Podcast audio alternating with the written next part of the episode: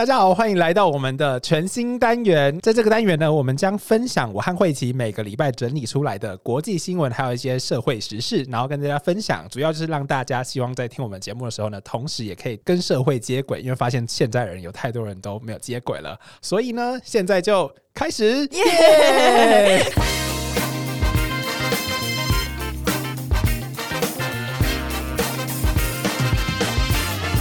呃，首先我们今天第一则聊到的消息，不知道大家最近有没有听过？就是在江西有一个少年呢，他离奇的失踪了。在经过一百零六天之后呢，网友就质疑说，当地的警方是不是发生了吃案的这样的情况？会知道什么是吃案吗？就是这个案子被吃掉了。要这样等于没讲，我知道，但是我知道是什么，把它埋，把它埋起来的意思。对，我知道什么意思。好，那就是前阵子呢，在中国江西省的时候呢，有一名十五岁的胡姓同学，然后他去年十月的时候，在他的致远中学里面，就是离奇的这样的失踪。那当地呢，也因为这样的情况，警方有发起了好几次的大规模搜索行动，并且在胡姓同学可能出走的这个范围呢，他进行调查。可是呢，却在长达一百六十天的搜索之后呢，却在距离学校不到一百公尺的粮仓发现了遗体，然后引发了舆论，也就是网友质疑。说警方在这一百零六天通报的内容呢，感觉是呃有所隐瞒，然后呢，网友是要求警方给出真相，也至于这些相关的话题呢，就在最近呢登上了各大的搜寻榜。然后在香港呢，就有网站报道，就是说致远中学是一所技术学校，然后胡姓同学呢，在去年十月十四号的时候呢，用晚餐之后，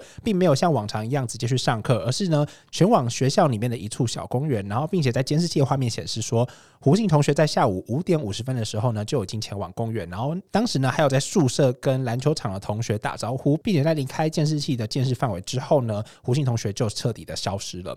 发现胡姓同学不见之后呢，是在当天晚上六点二十分，老师在晚自习的时候呢，发现了胡姓同学他失踪了，并且立刻呢去报告了校长。所有的师生呢也在学校里面寻找着胡姓同学，可是到最后呢是没有找到胡姓同学的身影。这样子，那在此时呢，家长还有校方呢就立马了报警。那警方还有家属还有民间组织呢，就随即了展开了一场大规模的搜索行动。那在调查后发现呢。胡静同学他并没有带走他的手机、身份证、现金，甚至他随身携带的就只有一支录音笔。对，所以我有点好奇他为什么想要带录音笔。对啊，对啊。哎，那在之后呢，就有舆论认为说，就是中国在去年十月中旬的时候呢，仍是严格的实施了疫情控管的那个状况，所以胡姓同学他身上没有带身份证的话，他其实是没有办法走到太远，因为会有很多呃身份确认的这个问题。嗯，对。那在这起悬案最离奇的地方呢，就是呢，在发现胡姓同学遗体的地点呢，其实距离不到。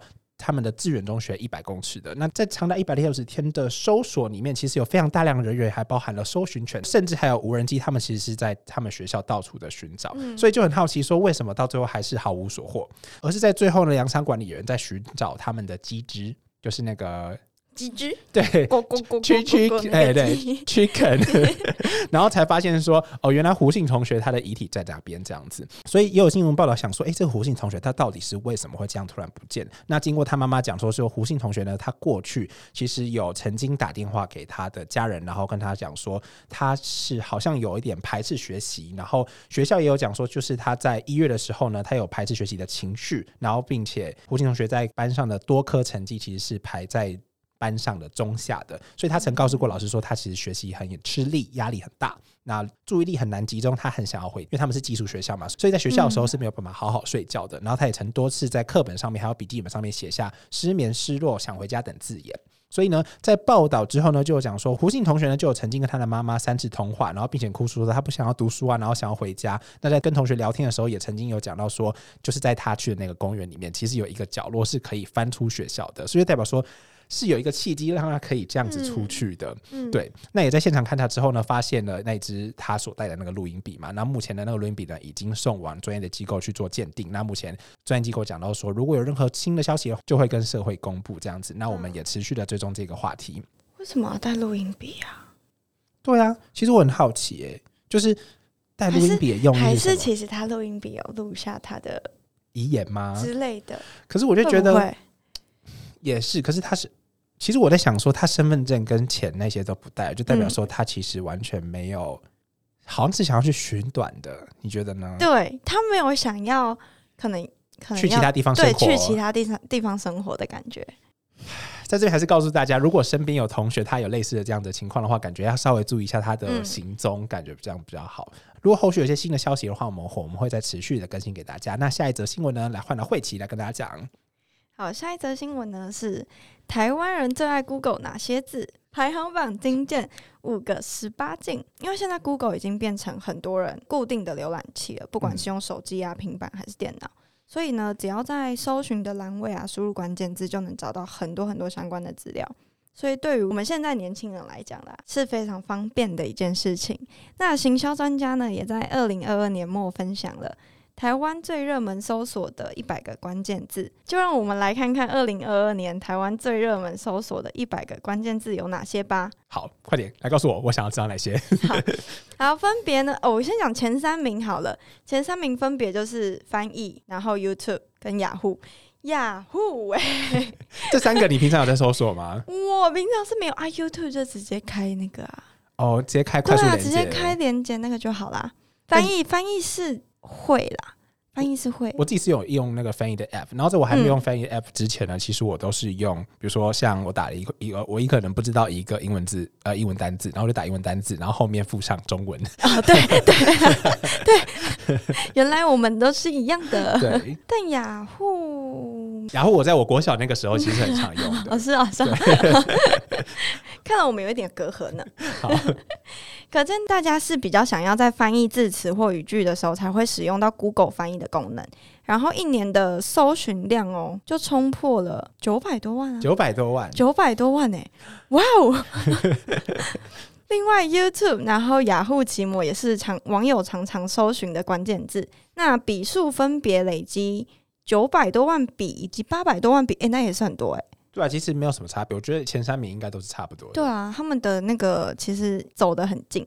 此外啊，从第一名到第二十名之中，也可以发现 A 片相关网站呢，就直接占据了五个名次哦。但行销专家也笑称。果然，色色是流量密码的。色色是流量的密码，对。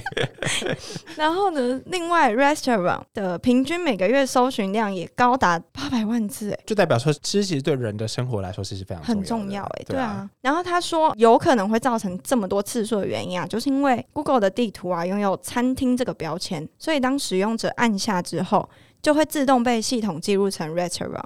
另外，像是线上购物平台的虾皮，还有台湾人很喜欢用的 FB 啊，然后 Instagram、IG、天气啊、停车场啊、Seven，然后精彩五三九，凯文知道这这个是什么吗？就是一个乐透彩 哦。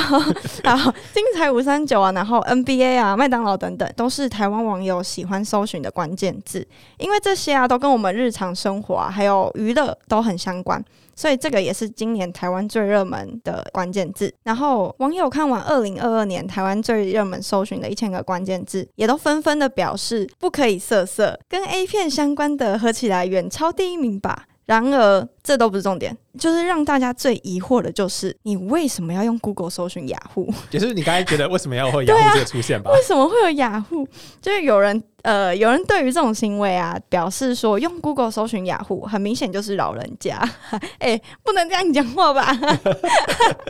哎，这都不是我们的立场哦。对，这都是我们网络上找到的资讯，是我们找到资讯哦。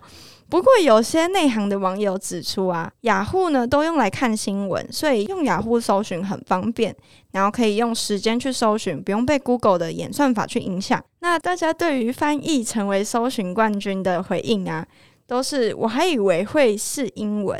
然后英文教育失败呀，我翻译贡献了超多次的啦，我跟凯文也是一样哦。可是其实后来发现，因为像我之前有问过，就是类似英文，他教英文的人，他是有跟我讲过说，英文单字类类似这种东西，其实大家都很容易会忘记，所以那只是使用频率的问题而已。对，所以并不代表说这样子就是英文教育失败。哦，对啊，不要我们不要以偏概全。对对，好啊。那下一则新闻呢，需要跟大家讲到，就是说大家不知道有没有听过禁书会请。你一般想到禁书的时候，你会想到什么？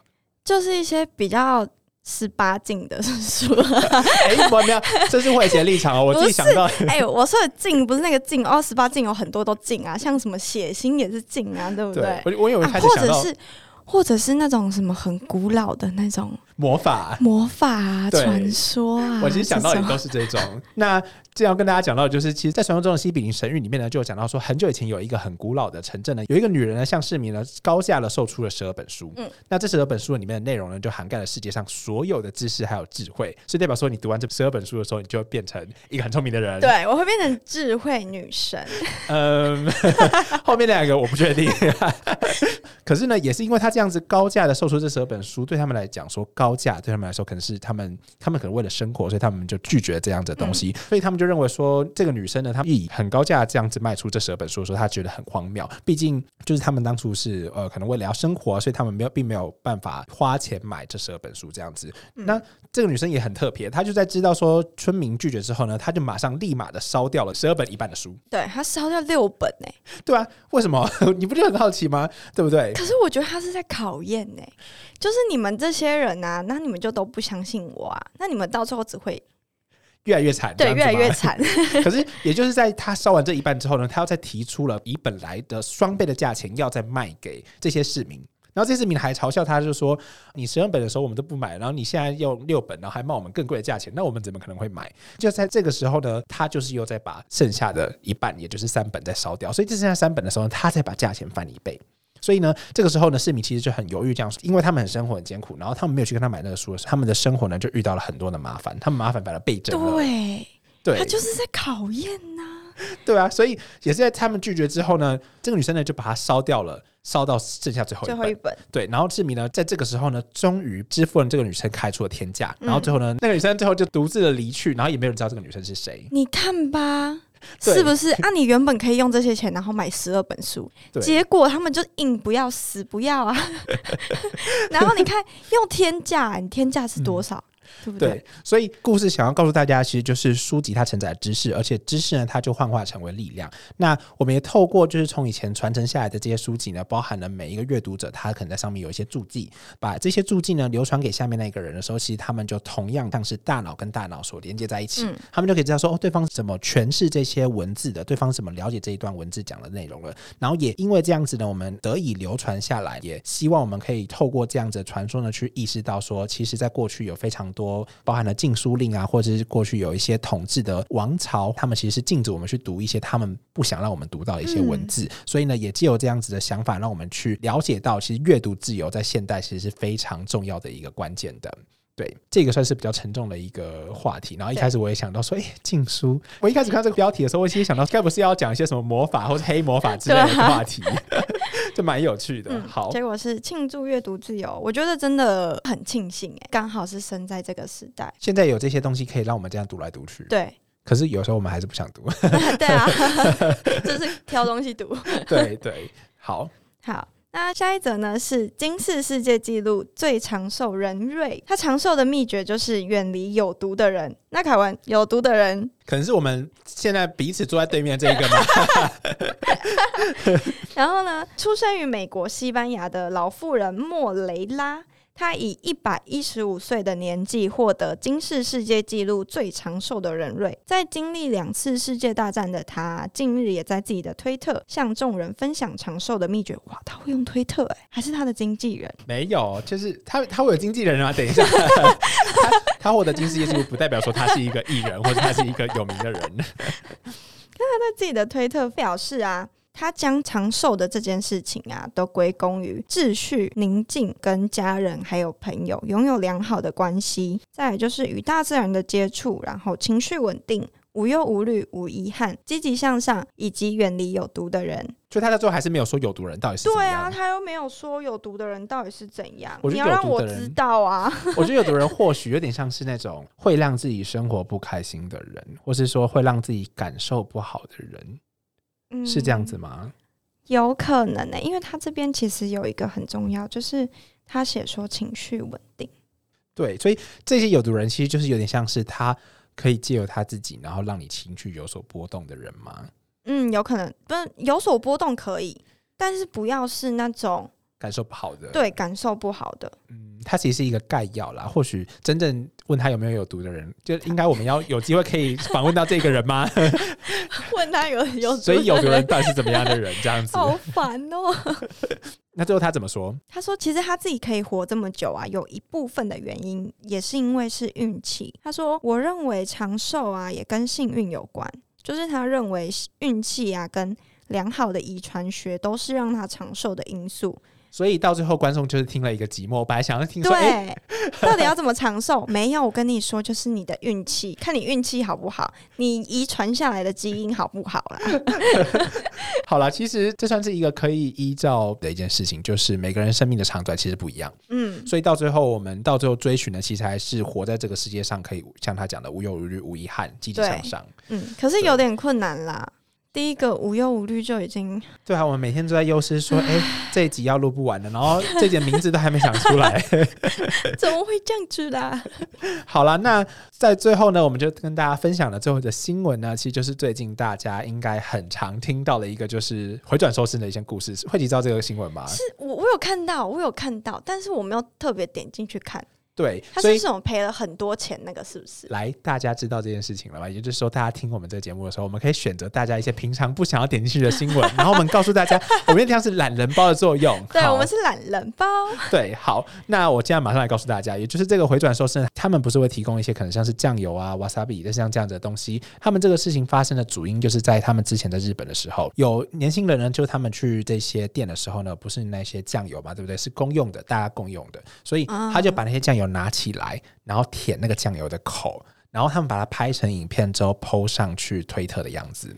好恶哦！就是你这个想法，所以呢，它会引起一大波网友的反应。那我们今天要了解到的呢，是在日本的目前呢，其实不只是回转寿司，还有日本的乌龙面店也是遭受了同样的恶搞。有一个以九州为主的连锁乌龙面店呢，也就是有男子他们直接进去用餐的时候，他们直接用公用的汤匙。那如果我们大家有吃过日式的那种乌龙面店的话，就他们会给天妇罗那种碎屑，嗯，它是用一个碗，然后让大家可以咬在。面里面的那种的，所以呢，他要直接呢用公的汤匙，然后直接挖上的天妇罗的渣呢，然后直接塞到嘴巴里面去，就像是我们去火锅店的时候，你就看到有一个人他走到酱料区，然后他直接用。不要 不要！对，就是可能用公用的汤匙，然后挖了一个沙茶，然后直接塞到嘴巴里面去。好饿！哎，这很没品哎，这要抓起来关，这超没品的。这是可以抓起来关吗？我是 我是不太知道。但重点就是他最不可取的地方，就是这他拍影片，然后传上了社群网站。哎，可是要谢谢他，他做这种事情还拍影片，好辛苦。就是让没有哎，要谢谢他。另外一个什么，他让大家知道说哦，那个是不能用的。对啊，要谢谢他呢。这几天其实我很想去吃寿司，可是有点不敢去了。就想说日本发生，那就感觉台湾人有有可能会效仿，但我还是对台湾人抱有一些信心。对，请保有信心好吗？对，那也就是在这个长达十秒钟影片呢，在 PO 上完之后呢，随即在推特被疯传，那网友也抨击讲说，这样的行为就跟溃体想的一样，其实是非常恶心，让我们现在在外面完全没有办法安心的用餐。这很过分哎！那资方呢，就是那个乌龙面店呢，他们也自己表示讲说，目前已经把就是遭受到恶搞的分店呢，他们已经进行了完全的消毒作用。他们以后呢也会更换天妇罗渣的器皿还有汤匙。那在未来呢，他们也会去想办法说要怎么样应应这样的情况。那官方呢也指出说，他们认为这样的行为其实会让长期光顾这样的顾客，他们有感受到非常不好的感受。嗯，这也威胁到了顾客未来用餐的环境的问题。所以呢，有关这个恶搞店家的这个人呢，他们目前已经向警警方呢提出了咨询，然后希望说后续呢可以给他一些惩处这样子。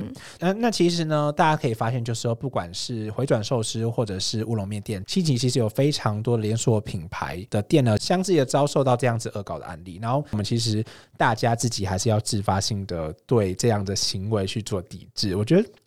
他们到底的乐趣到底什么？其实我有点不太理解。超恶的哎！或许他们讲红吗？那很过分啊！这让我觉得 完全没有办法接受。就是对啊，而且这样会有阴影哎。你未来去寿司店，你还看用那个酱油吗？我就不会。所以就像你刚才讲的，就是寿司店也因为这样子的风波，然后他们股价就跌了啊！他们真的很无辜，对吧？对啊，对啊，唉，好啦。那你想说，到底是关我屁事？